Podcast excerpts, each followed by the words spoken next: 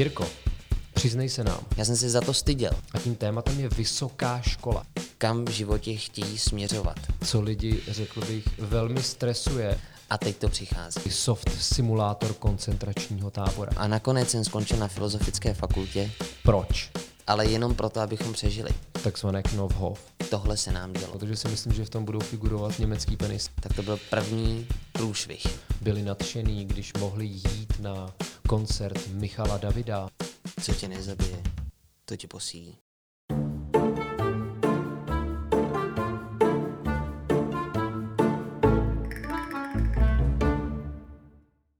Dámy a pánové, chlapci a děvčata, vítejte u dalšího dílu podcastu Uši Pusy Mike. Normálně, ty si teď řekl uši pusy Mike Mhm. a já jsem měl pocit, že děláš chybu a chtěl jsem říct puši usy Mike. Nevím, kde se to vzalo. Ale už se u nás stává skoro tradicí, že co nahrávání, to jiné místo. Naposled jsme byli v papírně, ve výborném kulturním prostoru v Plzni a dneska jsme zase v centru města Plzně v ateliéru. Já se těším, až budeme natáčet třeba na nějaký periferii, že uděláme třeba záznam z lesa. To by se mi líbilo. Takový antistresový díl. To bude skvělý. My se ale teďka budeme bavit o něčem, co lidi, řekl bych, velmi stresuje a to jak ty, kterých se to týká, tak možná ještě víc ty, kterých se to netýká. A tím tématem je vysoká škola. Jirko, přiznej se nám, jakou vysokou školu si vystudoval, kudy vedla tvoje cesta, všechno nám to pověz. Ano, dneska si budeme bavit o vysokoškolských studií a já jsem před pár minutami se Filipa ptal, jak se řekne slovo, když jde člověk na pohovor a má moc zkušeností pro danou pozici. A Filip mi pomohl a řekl, že to je překvalifikovaný. A já jsem v této souvislosti chtěl o sobě tvrdit, že jsem překvalifikovaný, i když to není úplně vhodná věc. Vidím totiž, jak se začínáš smát v očích. Já jsem jenom zvědavej, jak ten příběh dopadne. No, protože já jsem vyzkoušel vícero vysokých škol, ne tedy úspěšně, nicméně jsem začal, všechny vysoké školy byly v Plzni. Začal jsem na pedagogické škole, protože jsem byl sportovec, tak jsem studoval tělovýchovu, sport, společně s geografií. Tam jsem vydržel jeden rok. Potom jsem byl na ekonomické fakultě, tam jsem byl dva roky, ale přerušovaně, vždycky jeden rok na jednom oboru, druhý rok na druhém oboru. Co to bylo za obory? Jeden byl management obchodních činností, to si pamatuju díky tomu, že oni ho označují zkratkou MOČ, hmm. tak z toho důvodu mi to utkvělo v paměti a ten druhý, to už si nespomenu. Mám pocit, že to bylo něco jako systémy projektového řízení. Dobře. No a nakonec jsem skončil na Filozofické fakultě, tam jsem vystudoval obor humanistika a dokonce ještě před nedávným jsem tam docházel na magisterský obor Evropská kulturní studia, ale to jsem přerušil. Já bych tady tyhle ty věci úplně nechtěl eh, rozebírat, protože kdybychom se věnovali mým vysokoškolským studiím, tak by nám na to nestačil pravděpodobně ani jeden tenhle ten díl. Já si myslím, že my se nemusíme limitovat a klidně můžeme v budoucnu udělat pokračování. Já jsem jenom za prvé chtěl, aby to bylo osobní, aby o nás lidi něco věděli. A za druhý si myslím, že se z toho dají abstrahovat dobrý a důležitý věci, které by mohly leckomu pomoct, protože když budu trošičku ostřejší, tak bych řekl, že jsi takový dobrý příklad, jak to třeba možná nedělat, Ne, a nebo naopak možná jak to dělat. A já budu- Ochutnat toho hodně. Já budu ještě otevřený. Já jsem se za tohle... Otevři se, se zame. Ne, protože ty jsi chtěl, aby to bylo osobní, tak já to řeknu na rovinu. Já jsem se za tady tyhle ty věci, tím, že jsem střídal vysoké školy, tak skoro to pro mě bylo duševně náročnější, nebo vnímal jsem to, než kdybych střídal třeba partnerky. Já jsem se za to styděl. Připadal jsi pořád... studijně promiskuitní. Ano, studijně promiskuitní a hlavně nedostatečný student. A ona ta realita byla ale trošku jiná. To nebylo vždycky tak, že bych nesplnil požadavky a oni mě vyhodili. Mhm. Ve se to stalo jednou a to ještě bylo takový jako trošku komplikovaný a teď se nechci obhajovat. Jenom tím chci říct, že jsem to vnímal jako něco špatného a Že to byl jsem se spíš nějaký vnitřní než vnější problém. Ano.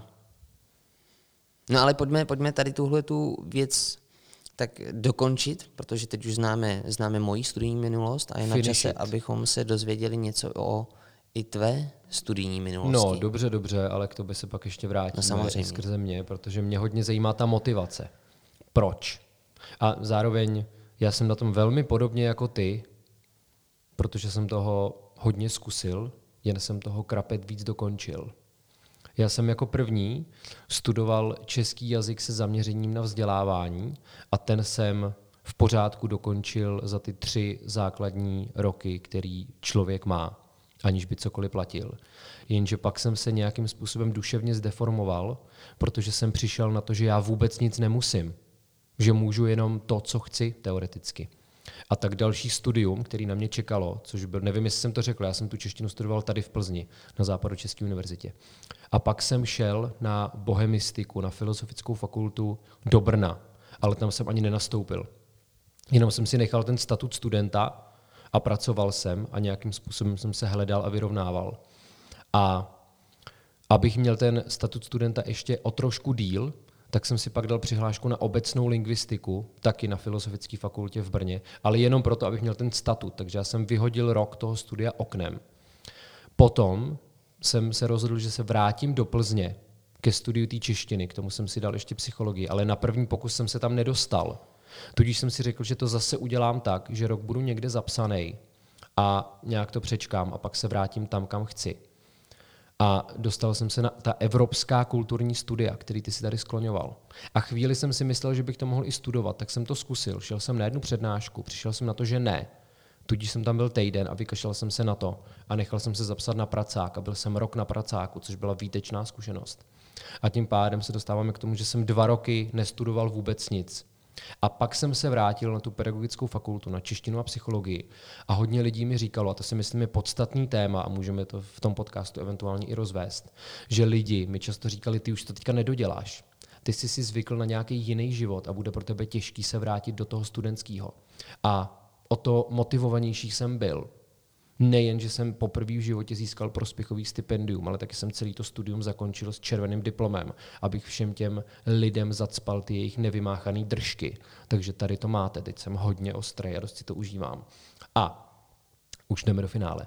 Když jsem tu Západočeskou univerzitu dodělal a stal se ze mě magistr učitelství čeština psychologie, tak jsem šel ještě na DAMu. Šel jsem na herectví se zaměřením na autorskou tvorbu. A to jsem nedokončil, protože jsem se na to po pouhých dvou týdnech vy- vysral.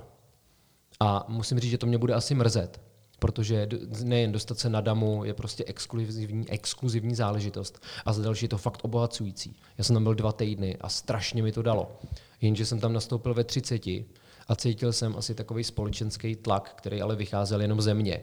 Jakmile mluvíš o nějakém společenském tlaku, tak by si se měl zamyslet, jestli to není jen ve tvý hlavě. A ono to je v mý hlavě. A měl jsem pocit, že už musím pracovat a vytvářet nějaké hodnoty a podobně. A ještě jsem si říkal, já to umění vlastně dělám, ono mě to živí, tak to nutně studovat nemusím. A šlo o to, že když studuješ na DAMu, tak musíš být plně ponořený do toho studia. Je to takzvaná procesuální výuka a ty tam prostě musíš být. A pro mě to byla Sofijná volba. Buď bych mohl být jenom tam, anebo bych mohl pracovat. A já jsem si hold vybral tu práci. Už jenom proto, že jsem nechtěl žít v Praze. A Damu je v Praze. To byla moje cesta. To jsem já. Z našich obou výpovědí je tedy zřejmé, že výběr vysoké školy není úplně jednoduchá záležitost. A možná, že tohle je věc, které bychom se hned teď mohli věnovat. Protože Určitě. když si vzpomenu na... To je, to je hezký říct. Já nevím, jestli, jsme to, jestli to už někdy zaznělo. My jsme spolu byli na střední škole. Tam jsme se neměli tolik v oblibě. Protože... To není pravda. To není pravda. To maximálně mluvíš možná za sebe. Můj pohled byl takový, že já jsem tě měl nějakým způsobem zaškatulkovanýho, ale já nikdy ty škatulky nedogmatizuju. Takže je to, dejme tomu, jenom label, jenom taková nálepka, kterou jsem ale ochotný změnit. To, že tady s tebou sedím, teďka dokazuje, že jsem byl ochotný ji změnit. Je to vlastně jenom takový zjednodušení života. Víš, že si řekneš, tamhle ten je sportovec a ty si pro mě byl ten sportovec. Ano, a ty já jsi pro jsem, mě já byl- jsem byl muzikant. Ano. Takže proč bych se bavil s nějakým sportem? Dobře, tak to... Když tak, to zní blbě. Ne, to, já to jsem, já jsem blbě, se, já jsem se nevyjádřil, nevyjádřil jsem se přesně. pravda. Není to tak, že bychom se neměli v oblibě, ale nejevili jsme o sebe zájem. Neměli jsme tu šanci, neměli jsme možnost. Ano, ale pak nás osud svedl dohromady a vy teď máte příležitost slyšet podcast Uši Pusy Mike. A pojďme se tedy ale vrátit na ten Gimpl. Po čtyřech letech byl jsem sportovec, vůbec jsem nevěděl, co v životě chci dělat. Nevěděl, nevěděl jsem, mě, vlastně u mě ani nešlo to, že bych nechtěl jít do práce a proto jsem šel na vysokou školu, jak se mnohdy, mnohdy říká, že si prodlužuješ mládí mm-hmm. skrze vysokoškolská studia. U mě to spíš bylo tak, že jsem fakt nevěděl. Nevěděl jsem, co bych mohl v životě dělat. Nevěděl jsem, co bych mohl dělat aktuálně, krom té vysoké školy. A proto jsem šel na výšku. A tady tahle ta nezodpovězená otázka se podle mě potom promítala promítala do všech těch vysokých škol, které já se zkoušel, nebo fakult. Já jsem byl totiž nejenom na jedné vysoké škole, na Západočeské univerzitě, tak do všech těch fakult, které já jsem vystřídal, tak tam se promítalo právě to, že jsem to v sobě neměl vyřešený. A je otázka, můžou to vůbec mladí lidi ve věku 19 let mít v sobě vyřešený? Některý určitě. Já si myslím, že jednoznačně jo, že my jsme hold jenom určitý druh extrému ale ještě to u nás bude možná trošku odlišný, protože já jsem trpěl několika defektama. Ten první byl, že já jsem už od nějakých šesti let, ještě jsem ani nešel na základku a už jsem věděl, že budu studovat vysokou školu, protože mi to bylo řečeno. Rodiče, babičky, dědové říkali, Filipe, ty jsi chytrej, ty budeš studovat vysokou školu a budeš mít hezký život. Takže já jsem to přijal, aniž bych se pídil potom proč. A zároveň, třeba když si skloňoval ten Gimpl, tak ten se vždycky označuje jako příprava na vysokou školu. Já jsem to vnímal jen jako takový oddalování a během toho Gimplu jsem vlastně ani moc nepřemýšlel, na jakou výšku bych šel, protože to pro mě bylo sekundární. Já jsem, jak už jsme naťukli, dělal tu hudbu a říkal jsem si, že všechno kolem se bude přizpůsobovat té hudbě, potažmo umění. A pak v tom čtvrtáku jsem byl vlastně strašně překvapený, že si musím vybírat nějakou školu. A zároveň jsem měl pocit, že ten skutečný život začne až po té vysoké škole. Takže jsem byl fakt hodně překvapený, když mi jednoho dne došlo, že ten život vlastně běží a že něco prosírám. Jasně, je to takový očekávání. Přijal si očekávání tvýho okolí, že musíš vystudovat vysokou školu? A zároveň jsem asi nechával ten svůj život, když nad tím tak přemýšlím, teď mi docházejí vele důležité věci, že jsem ten život nechával na jiných lidech. Že jsem se nechával unášet dost možná skoro až nějakým fatalismem. Že jsem čekal, že to za mě prostě někdo vyřeší. Že se to nějak namane. Vůbec jsem ten život neměl ve svých rukách. Ale člověk by třeba mohl litovat a mohl by si sypat popel na hlavu, ale mně připadá důležitý, že mi to aspoň došlo takže teď už se můžu snažit držet ty otěže. Ale přiznám se, že nevím, jak jsme se semka dostali k tomuhle tématu. Asi, asi z, naší, z našeho chaosu v našich hlavách, z našeho nevědění. Jo, jestli může člověk v 19 letech vědět. Já si myslím, že může. A jde i o to třeba, jakým způsobem se vychovávaný a jestli si k něčemu vedený. A já jsem třeba vyrůstal v rodině, jejíž výchova byla liberálně demokratická a řekl bych, že mnohem víc liberální než demokratická. A třeba na mě se to projevilo, řekl bych, negativně, což ale nevyčítám svým rodičům, oni to mysleli dobře. Ale já jsem neměl nějaký mantinely, vlastně jak jsem mohl zkusit všechno, tak z toho ve výsledku bylo nic, protože jsem toho o sobě viděl strašně málo. A zároveň podněty na mě působily všechny neuvěřitelně intenzivně, takže já jsem měl pocit, že můžu studovat naprosto cokoliv. Zároveň jsem měl na Gimplu celé dobrý známky, takže jsem si mohl vybírat. To je nevýhoda. Myslím si, že ve výsledku, když má někdo hodně omezený výběr a je dobrý třeba jenom na fyziku a jde studovat tu fyziku, tak to má možná jednodušší. Možná, nevím, plácám. Tomuhle se myslím říká rozhodovací paralýza. Nicméně jo. v mém případě to bylo možná ještě trošku jiný, protože já jsem si tu otázku nepokládal. Já jsem si ji začal pokládat později. Až po tom, co jsem učinil tu volbu vysoké školy, což vlastně vůbec nedává smysl. Ale takhle Takže to... ty jsi si vylosoval nějakou kartu a pak si se učil s ní žít. Ne, tak já jsem věděl, že jsem sportovec, že jsem sportovně založený, že ten sport je náplní mýho života a nepřemýšlel jsem nad tím, jestli bych se mu chtěl v životě věnovat, ale byla to pro mě ta nejjednodušší volba, ta nejpohodlnější. A jestli bych já mohl dát komukoliv jakýkoliv, dopo, no, jakýkoliv, komukoliv doporučení, co se týká volby vysoké školy, tak jenom by třeba ti učitelé, možná, že to dělali, já to neposlouchal, měli těm svým žákům na střední škole, těm studentům říct, aby si tu otázku položili. Kam v životě chtějí směřovat? Nebo kam chtějí směřovat v následujícím životním období? Zamyslet se nad tím, najít jejich silné stránky, přijít na to, co je baví. A hlavně by se ty lidi podle mě měli ponořit sami do sebe.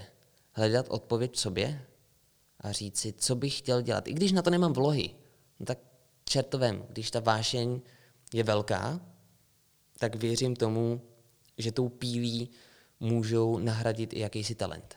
No, to je otázka. Myslím si, že pokud má někdo paměť akvarijní rybičky, tak tu medicínu prostě nevystuduje, i kdyby se na hlavu stavěl. Takže si myslím, a ty si sklonil vlohy. Nutno říct, že vlohy jsou fyziologické předpoklady k vytváření nějakých schopností. Tudíž člověk by měl být konfrontovaný s těma vlohama, měl by přijít na to, v čem je dobrý a od toho se třeba odpíchnout. Problém je, si myslím, když někdo přijde na to, v čem může být eventuálně dobrý, ale ten obor ho vůbec nezajímá a on chce dělat něco, pro co ale talent nemá. To Rozumím. si myslím může být velmi svízelný. Možná, že je teď ten správný čas, abychom se už dostali na vysokou školu. Zatím jsme pořád na střední a jenom řešíme, jakým způsobem přijít na, Dobře, na vejšku. A teď, teď, teď je už možná, jsme na vysoké škole. Teď je Co možná, řešíme? Jak to vypadá, Jirko? Právě, člověk je hrozně zmatený. Ty, ty si teď zareagoval úplně přesně. Jo, zmatek jsem trošku cítil. Ale já jsem to jenom hrál. Ale zahrál to brilantně. Tohle to přesně byly moje pocity. On se vám otevře úplně nový svět. Najednou jste odkázaný ve velké míře sami na sebe. Musíte spoustu věcí, které za vás řešili rodiče, řešit sami. Ať je to otázka bydlení, stravování, mm, zodpovědnosti vůči samotnému studiu, navazování nových vztahů. Nebo třeba dopravy, získat kartičku, abyste mohli jezdit ano. MHDčkem. A vy hlavně musíte zjistit, co všechno musíte zařídit. To taky není jednoduchá věc. Že člověk vlastně vůbec neví, odkud začít. To znamená, že vy obdržíte přihlášku, kde je ten, ta obálka s, s, s dopisem o přijetí, což je fantastický. Ale teď teprve začíná ta jízda. Já třeba, když jsem poprvé dorazil do Plzně, já jsem byl úplně zmatený. Vůbec jsem nevěděl, kam mám jít, co mám kde dělat. Hledal jsem, hledal jsem na mapách, kde jsou jednotlivé fakulty, jakým způsobem eh, jezdí tramvaje, jsem se snažil zjišťovat. Do té doby jsem možná ještě ani nejel nikdy tramvají, ne to kecam, samozřejmě jel, ale všechny tyhle ty věci člověk musí začít řešit. A možná bychom mohli jít po pořadě. Já to zkusím, jo? Jak to bylo v mém případě, a ty mi pak třeba řekneš, jaký byl tvůj případ. Já bych to jenom obrátil, já bych to zrychlil. Udělal bych to tak, že já řeknu svůj příběh a pak dám prostor tobě, protože u mě to bylo mnohem rychlejší, jednodušší. Já to jsem zvědavý. Já jsem tady měl holku a ta za mě všechno vyřešila. Takže přátelé, pokud se v tom nechcete mrcasit jako Jirka, najděte si holku, která už na té vejšce třeba rok je a má know-how, takzvané Knovhov a všechno za vás vyřeší. Takže u mě to bylo jako máslo. Jako když nůž projíždí máslem. Prostě procházka růžovou zahradou. A já jsem to fakt užíval. Takže já vysokoškolský život miluju. Možná proto, že se umím obklopovat správnýma lidma. A teď, Jirko, vyprávěj o těch patálích, co si tady prožíval, co všechno si musel absolvovat, Podle... abys to přežil a zvládnul. Já si teď uvědomuju, že kdybych si tenkrát našel vysokoškolačku, která už tady byla, Nevím teda, jestli to bylo v mých silách, jo, to, to zase jako buďme upřímní, nevím, jestli v tu dobu, když mi bylo nějakých 19 let, bych měl na to zbalit staršího holku pit jen o rok, ale to nechme být, to necháme na někdy jindy. Jedna z prvních věcí, kterou jsem řešil, bylo bydlení. Jestli bydlet na koleji nebo na privátu. To si myslím, že řeší strašně moc studentů. Většina z nich začne na koleji, jde na tu kolej a potom se postupem času přemístují na privát. Kolem toho je spousta milných informací. Spousta lidí si myslí, že na těch kolejích je tak bujarý život, že tam člověk nemá vůbec prostor k tomu, aby se věnoval studiím a jde na privát z toho důvodu, že si myslí, že tam bude mít klid. Já jsem nikdy na koleji nebyl a zároveň na tom privátu, kde jsem byl, nikdy velký klid taky nebyl. Byl jsi někdy na koleji, Filipe? Já jsem na koleji pouze přespával, jsem tam u nějakého kamaráda a musím říct, že mi to bohatě stačilo a dost jsem si to užíval. Právě proto jsem šel na privát a nikdy jsem na koleji nebyl, protože jsem chtěl mít svobodu. Ten privát mi připadá svobodnější. Že když chceš, tak seš mezi lidma a jdeš na tu kolej, protože tam je vždycky hafo lidí. A když nechceš, tak si zavřený na tom privátu. Buď to sám, pokud na to máš, aby si žil v nějaký hezký garzonce, či jedna plus KK, či jedna plus jedna, anebo s těma pár spolubydlícíma, který máš.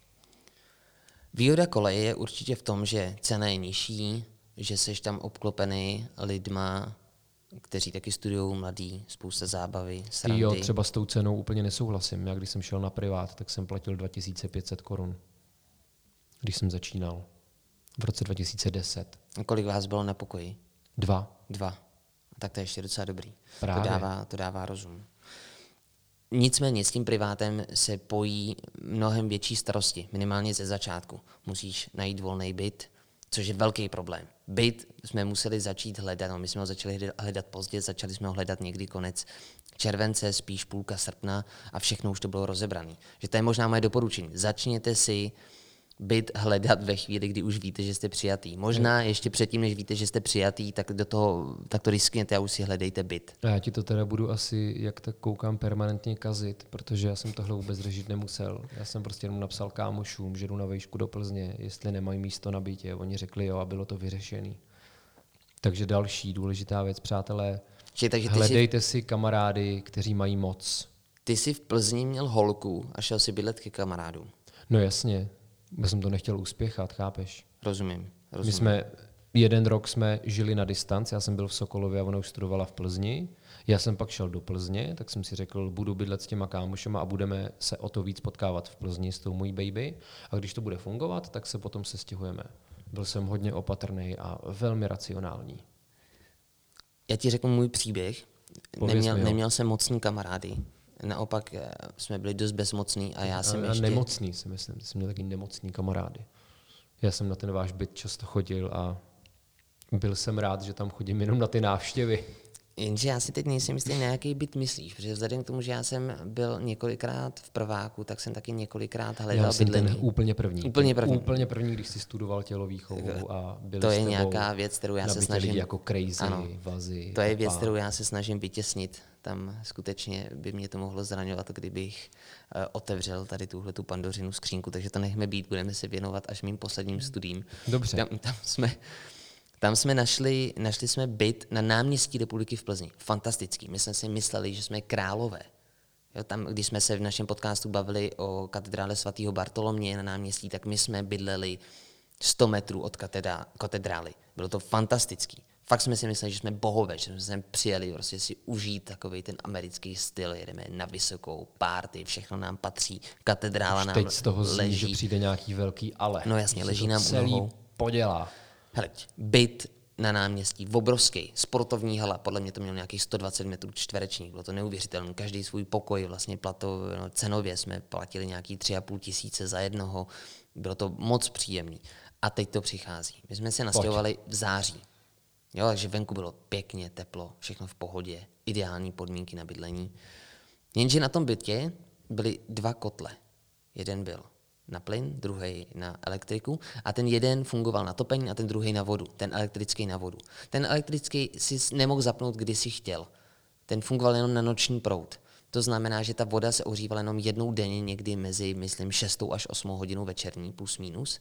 A ten zároveň kotel nebo boiler, to, co to bylo, tak to nebyla velká nádrž. To znamená, že z nás tří, co jsme bydleli na tom bytě, tak se vždycky zvládli osprchovat jenom dva. Tak to byl první průšvih. A teď ještě jeden z nás jako byl takovej vášnivý sprchař, užíval si to tam, možná tam i prožíval nějaké své eh, osobní momenty, Jak se červeným soukromí. trpaslíkovi říká opájení svou výjimečností. Ano. A to znamená, že pak se třeba nezvládnu vysprchovat už ani ten druhý. Tak to byl první zádrhel. A potom se nám stalo v zimě, že ten byt se nedal vytopit. A i kdybychom se přiblížili nějaký normální teplotě pro přežití, bavíme se třeba o 15 stupních, což je fakt kosa v bytě, hmm. tak bychom zaplatili takovou pálku, kterou, bych, kterou jsme si vlastně jako studenti nemohli dovolit. Takže nám se dělo, že v zimě nám zamrzali okna zevnitř. Nekecám, tohle se nám dělo. Takže... Takový soft simulátor koncentračního tábora. No, my jsme se všichni sestěhovali do jedné místnosti, tam jsme si koupili přímo top elektrický. Já jsem spal... Ne, ne, ne, všichni jste byli v jedné posteli, byli jste nahý a dělali jste vláček. Ano, ale jenom proto, abychom přežili. Přesně tak, já tomu rozumím. Tam byla otázka života a smrti. Umrznutí nebo ohřátí. A my jsme se rozhodli pro teplo. Zároveň si myslím, že to spolubydlení je velice důsledný sociální trénink a člověk se učí koexistovat s lidma, což mě nikdy nešlo. Takže já jsem svoje spolubydlící dřív nebo později začal nenávidět za všechny jejich neduhy a drobné nedostatky, který jsem viděl. O tom bych mohl vyprávět. Ale já jsem třeba rád, že od určitý doby a na navazujícím magisterském studiu už jsem bydlel jenom sám se svojí holkou, protože díl bych to nevydržel. Já jsem třeba na jednom bytě bydlel se svojí holkou, plus ještě se dvěma holkama, ale bylo to jako kdyby nás tam bydlelo šest, protože ty dvě holky si tam pořád vodily svoje amanty. A byli to lidi, kteří byli charakterem i temperamentem diametrálně odlišný.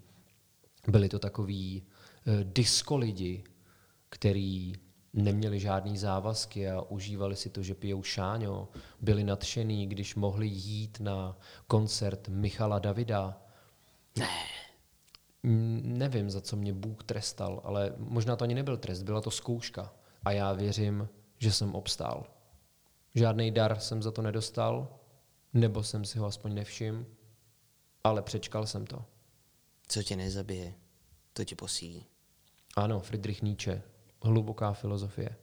A ty už jsi zmiňoval v tom svým výlevu úzkostlivým, že jako studenti byste to nezaplatili. Ano. To mi připadá jako velice podstatný téma, že finance jsou to, co vysokoškoláci asi musí hodně řešit. Samozřejmě, pokud jim v žilách nekoluje modrá krev a ve svém rodokmenu nemají Rockefellera nebo Rothschilda. Ano, a nebo to, to řešili? nebo to není blondýna míry 90, 60, 90. To už je hole hodně stereotypní, pod to se nepodepíšu. No to jo, ale tak najde si nějakýho amanta, který už pracuje a všechno to za ní platí. I takový byli na vysokých školách, ale ty už byli na střední škole. Ale jak to všechno zaplatit? No, těžko. co jsi dělal, těžko. Jako? Vyprávěj nám. No. Čím jsi vydělával peníze?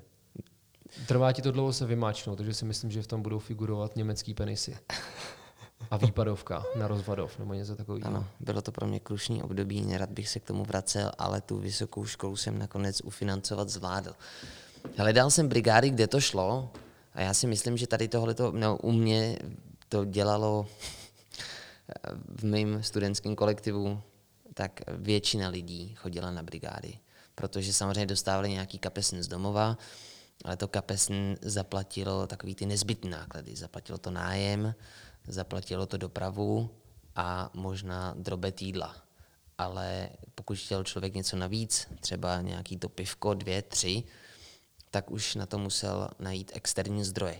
To znamená, že hledáš, hledáš brigády, pokud nemáš kontakty, tak hledáš brigády, kde to jde. A já jsem třeba chodil prodávat, prodávat uh, sportovní zboží, a nebo jsem sbíral bobky na náměstí.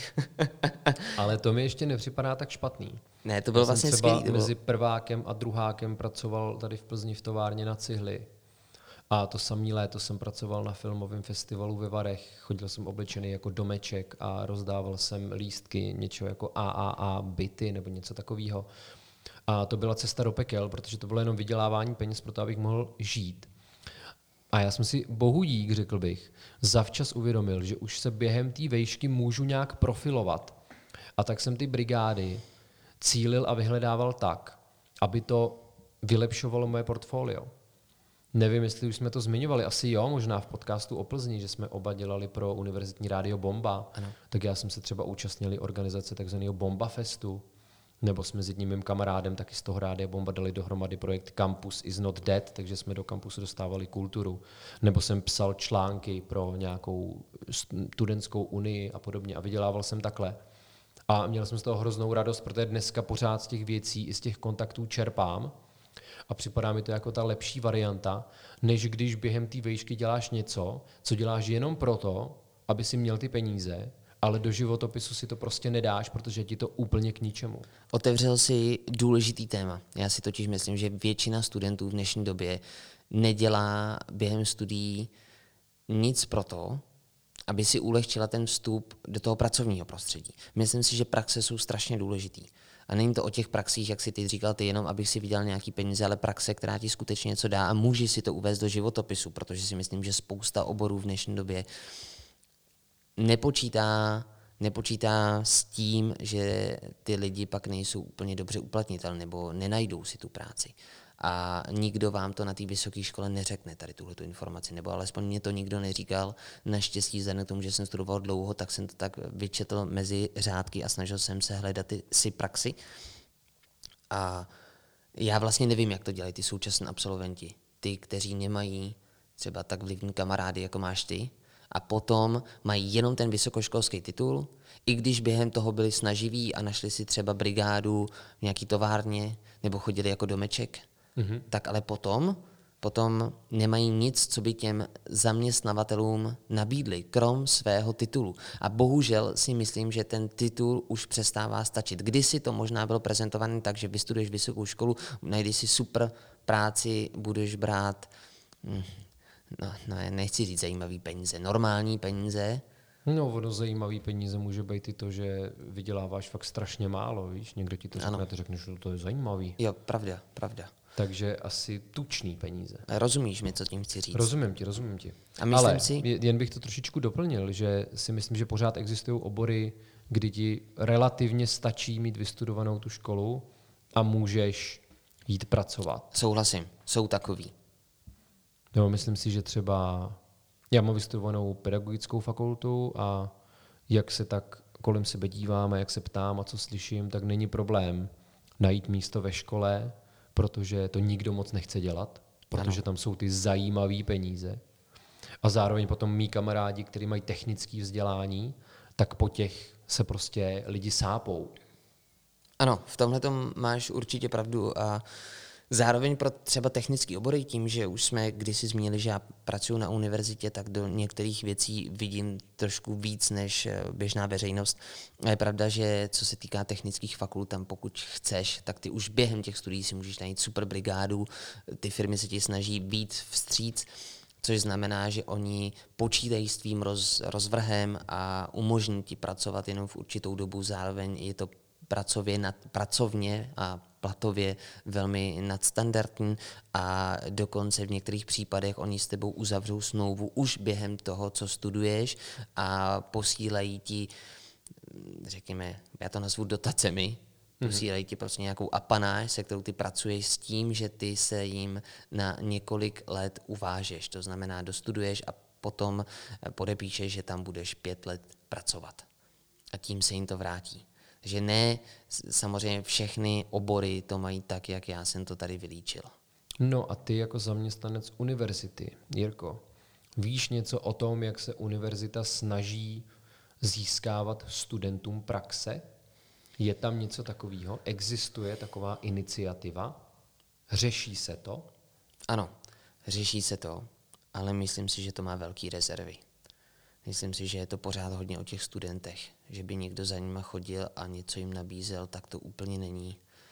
A já nechci střílet do vlastních řad, ale myslím si, že to má velký rezervy. V případě, že jsou to třeba studenti pedagogické fakulty, tak tam je to lepší, protože samozřejmě oni mají svoji praxi zakořeněnou přímo ve studijních osnovách. Asi je to tedy jiný druh praxe, než eh, o kterém se tady bavíme teď. To samý mají lékaři, že kteří musí plnit eh, nějakou povinnou praxi.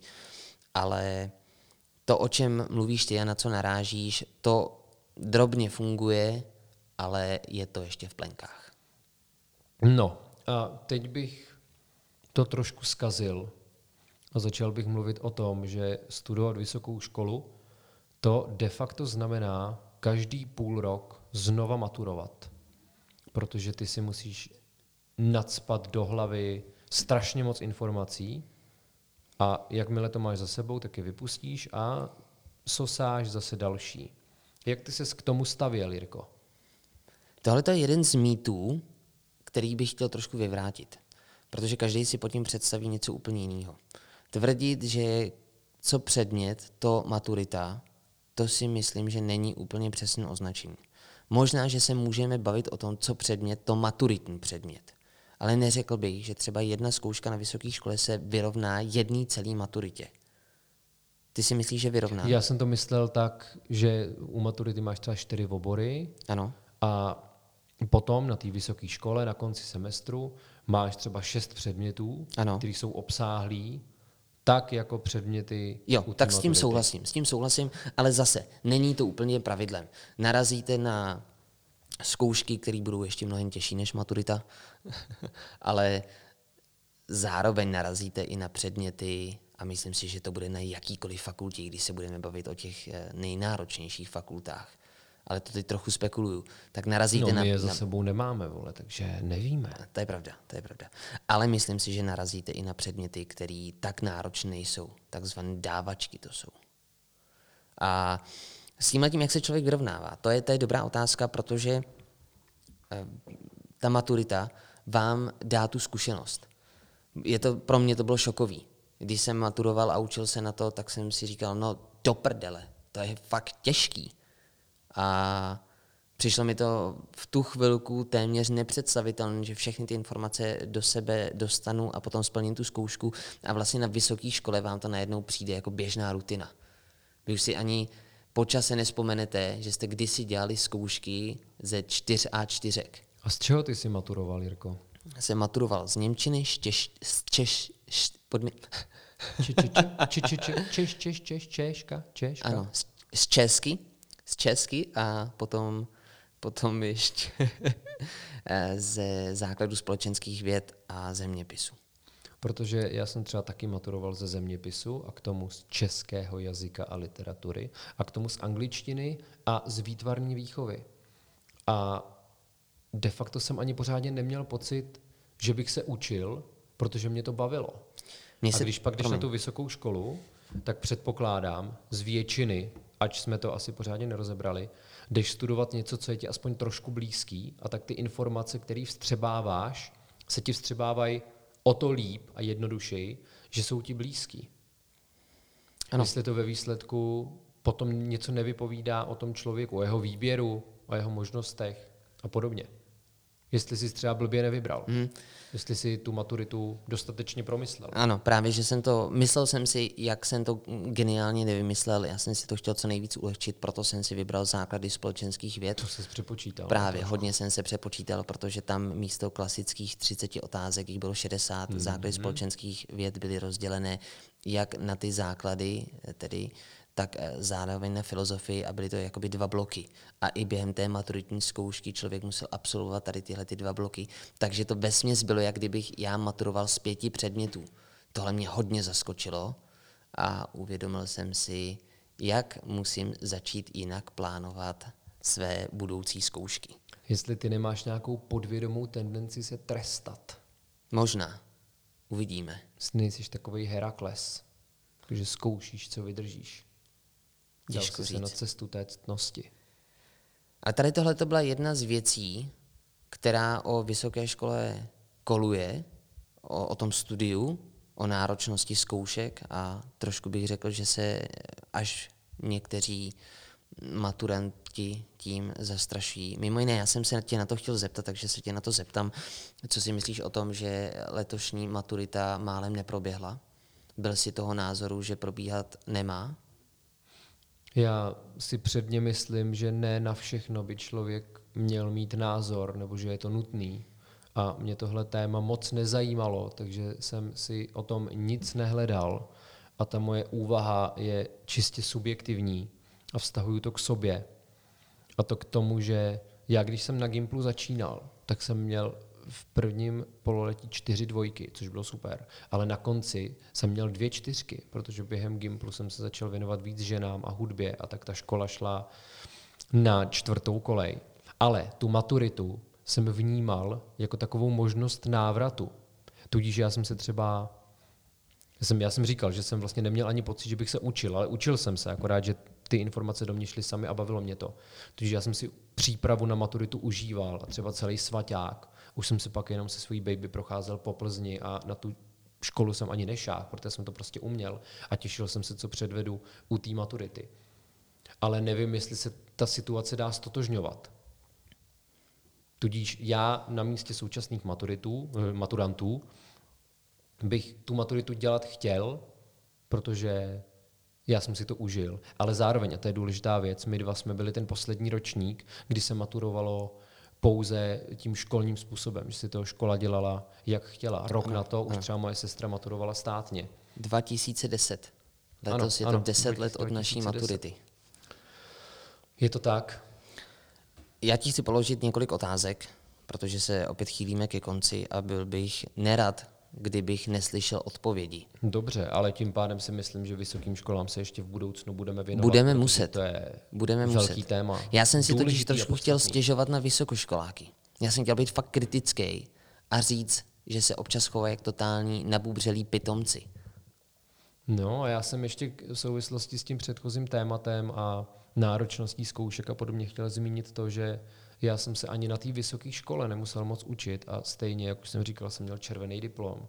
A mý spolužáci, a konkrétně hlavně spolužačky. To je trošku samolibý, ne, tohle to říkat. Já si myslím, že ale on je to pravda, víš, jako já mám doma ten Teď je to ještě červený, samolibější. Já mám ten červený diplom, mám hezký výpis těch známek, učit jsem se moc nemusel a stejně to bylo dobrý. A nepřipadá mi blbý to říct, takový, že já mám pocit, že češství je někdy v lidech tak zakořeněný, že se bojí o sobě říct, že něco umějí. Hele, ale, ale tohle třeba... to jsou dobrý témata. Pojďme si říct, že to dneska prodloužíme o pět minut a teď ve stručnosti řekneme tady tyhle Dobře, dvě ale věci. k čemu jsem chtěl jenom dojít, jo? Jak funguje nevraživost mezi těma spolužákama, že já jsem byl konfrontovaný s tím, jak mi říkal, ono se ti to jednou vrátí, Filipe. Ty se neučíš, máš dobrý známky, to se ti vrátí. Já jsem to nechápal. Proč je v lidech takováhle zášť? Já jsem se těm holkám musel strašně smát a fakt jsem si jim smál do ksichtu a hrozně jsem si to užíval. To jejich zlo vnitřní. Rozumím tomu, mně se tohle to stávalo taky a já jsem chápal tu jejich motivaci, proč si to myslí, protože to vysvětloval z toho důvodu, že já jsem vždycky se naučil část toho předmětu, Nebyl jsem tedy tak geniální jako ty, že bych se nemusel učit vůbec. Eh, něco jsem věděl a to něco já dokázal, jak se tak lidově říká, Aha. pokecat. Ale dokázal jsem to hezky propojovat. No, uměl si mě... prodat to málo, co se naučil. Ano, přesně tak, ale prodal jsem 100% toho, co jsem uměl, když to oni uměli mnohem víc než já, ale nedokázali říct ani třeba polovinu. Podle mě to je ten důležitý nešvar a tyhle ty naše krásné spolužičky nám to dokazují, že systém mnohdy jenom plodí takový ochotný a servilní otroky, protože měli pocit, že se naučí ty informace, ty informace pak vyblejou a bude to v pořádku. Ano. Ale ty s těma informacemi pak ještě musíš něco dělat, musíš nějak aplikovat, musíš je propojovat. Tak, Souhlasím, jsme souhlasím. A já teď teda ještě řeknu, protože to možná naše posluchače bude zajímat, proč si o některých vysokoškolákách nebo hodně vysokoškolákách myslím, že jsou to nabubřelí. Jaký slovo jsem použil? použil? Nabubřelí? Už si to nepamatuju. Pitomci? Budeme říkat, mně se líbí pako. Pako, nabubřelí paka. Nabubřelí paka. Já si totiž myslím, pakáš. že náš vzdělávací systém kolikrát vychovává lidi tím způsobem, že jim do hlavy vtlouká, vy jste ta elita, vy jste ty nejlepší. Možná, že to tak je. No, vy, jste budoucnost. No, možná, že to nedělá úplně explicitně, ale implicitně to tam někde je. Protože já se dost často setkávám se situacemi, kdy vysokoškoláci, aniž by měli nějakou praxi, se mají nutkání ke všemu vyjadřovat. A když jsou v nějakém třeba projektu nebo někde na stáži, neříkám, že to tak dělají všichni, tak hodně přebírají iniciativu a říkají, jak se ty věci mají dělat správně. Že máš pocit, že mají pocit, jak se tak že říká, jim ta vysoká škola poskytuje nějaký mandát. Ano, no? přesně tak. Jak kdyby prostě zase lidově sežrali všechnu moudrost. Mm-hmm. A já si myslím, že jsem to v sobě měl taky. Taky jsem si během těch studií, a že já jsem studoval dlouho, myslel, kdo ví, co všechno nevím. Ačkoliv jsem věděl úplný mm-hmm. kulový. Ale zároveň tam v mém případě byla drobná pokora, zdrženlivost, možná srabáctví a neprezentoval jsem to tak důrazně. Ale v hlavě jsem si třeba lecos, lecos myslel a zrovna v souvislosti s vysokou školou, se Západočeskou univerzitou, je to v mém případě úplně očividný. Já jsem to dokonce řekl i mým kolegům, protože já pracuji na oddělení vnějších vztahů. A já jsem měl pocit, že ty vnější vztahy fungují fakt blbě na univerzitě. Já jsem občas eh, pořádal nějaký akce v rámci Myslím univerzity. si, že po tomhle díletě Babiš a někdo zaklekne. Jo? Někdo z vnějších vztahů. Vole. Jo, dobře, dobře. Ale já jsem jim to řekl i svým kolegům tohleto, upřímně. A já jsem prostě myslel, že ty vnější vztahy nefungují ideálně, protože jsem eh, něco jsem tam organizoval, chtěl jsem od nich nějakou podporu, byly to v, mým, v mých očích úplně drobnosti a oni stejně nebyli schopní mi tu podporu poskytnout nebo nějakým způsobem zaštítit ten projekt a, nebo ho podpořit, umožnit těm studentům aktivním ten prostor ještě komunikovali takovou pro mě jako formou, který jsem vůbec nerozuměl, přišlo mi to všechno strašně rigidní a sterilní a nechápal jsem ty souvislosti. A pak prostě osud pravděpodobně mi chtěl trošku profackovat a já jsem se dostal na tohleto oddělení eh, jako jejich kolega a asi kdyby tady tyhle ty věci slyšeli předtím, než mě přijali, tak by mě asi nepřijali, to je pravda. Ale musel jsem prozřít a uvědomit si, s čím vším se všechno musí potýkat tady tohleto oddělení a proč funguje takovým způsobem, jaký funguje. A naopak jsem se jim pak vnitřně omlouval. Dokonce jsem to asi při nějaký situaci i řekl nahlas, že jsem si myslel, jak je to tam vlastně tragický a že teď už všemu rozumím a že ačkoliv jsem to nikdy neřekl veřejně, tak se jim omlouvám za to, že jsem si to o nich myslel. A tady tohle jsi jsem... se vnitřně omlouval vnějším vztahům. Ano, Tobě se tohleto nikdy nestalo. Neměl si ten pocit, že vysokoškoláci získají ten titul a s tím titulem přichází velmi vysoké sebevědomí, které jim dává ten mandát k tomu, aby ehm, mysleli, že jenom ta jejich no, cesta no, je správná. My jsme už měli téma jednoho dílu podcastu seriály a ještě tehdy jsem nekoukal na seriál Bojack Horseman, ale když Bojack Horseman vyhrál Zlatý globus, tak pak celý díl chodil všude se s tou soškou Zlatého globu. A já jsem teď chtěl mluvit o tom, jak jsem toužil chodit všude s tím svým červeným diplomem, abych to trošku bagatelizoval teďka, tu konverzaci. Protože nebudeme si lhát do kapsy, ono je to trošku opojný. Když řekneš, že já jsem vysokoškolák, já už nejsem jenom mm, Tonda Novák, já jsem magistr Tonda Novák, já jsem inženýr Tonda Novák, mám nějaký atribut. Tudíž ne, že bych to chtěl obhajovat, ale člověk už pak není stejný. Už máš důkaz, že jsi něco protrpěl. Protože podle mě vystudovat vysokou školu není jenom o tom, získávat ty informace a pak s nimi třeba pracovat, ale dokázat, že jsi schopen snést nějakou nepohodu, protože ona to není vždycky zábava. A tohle je podle mě docela hezký prostor pro závěr, jako poselství, message. Ano.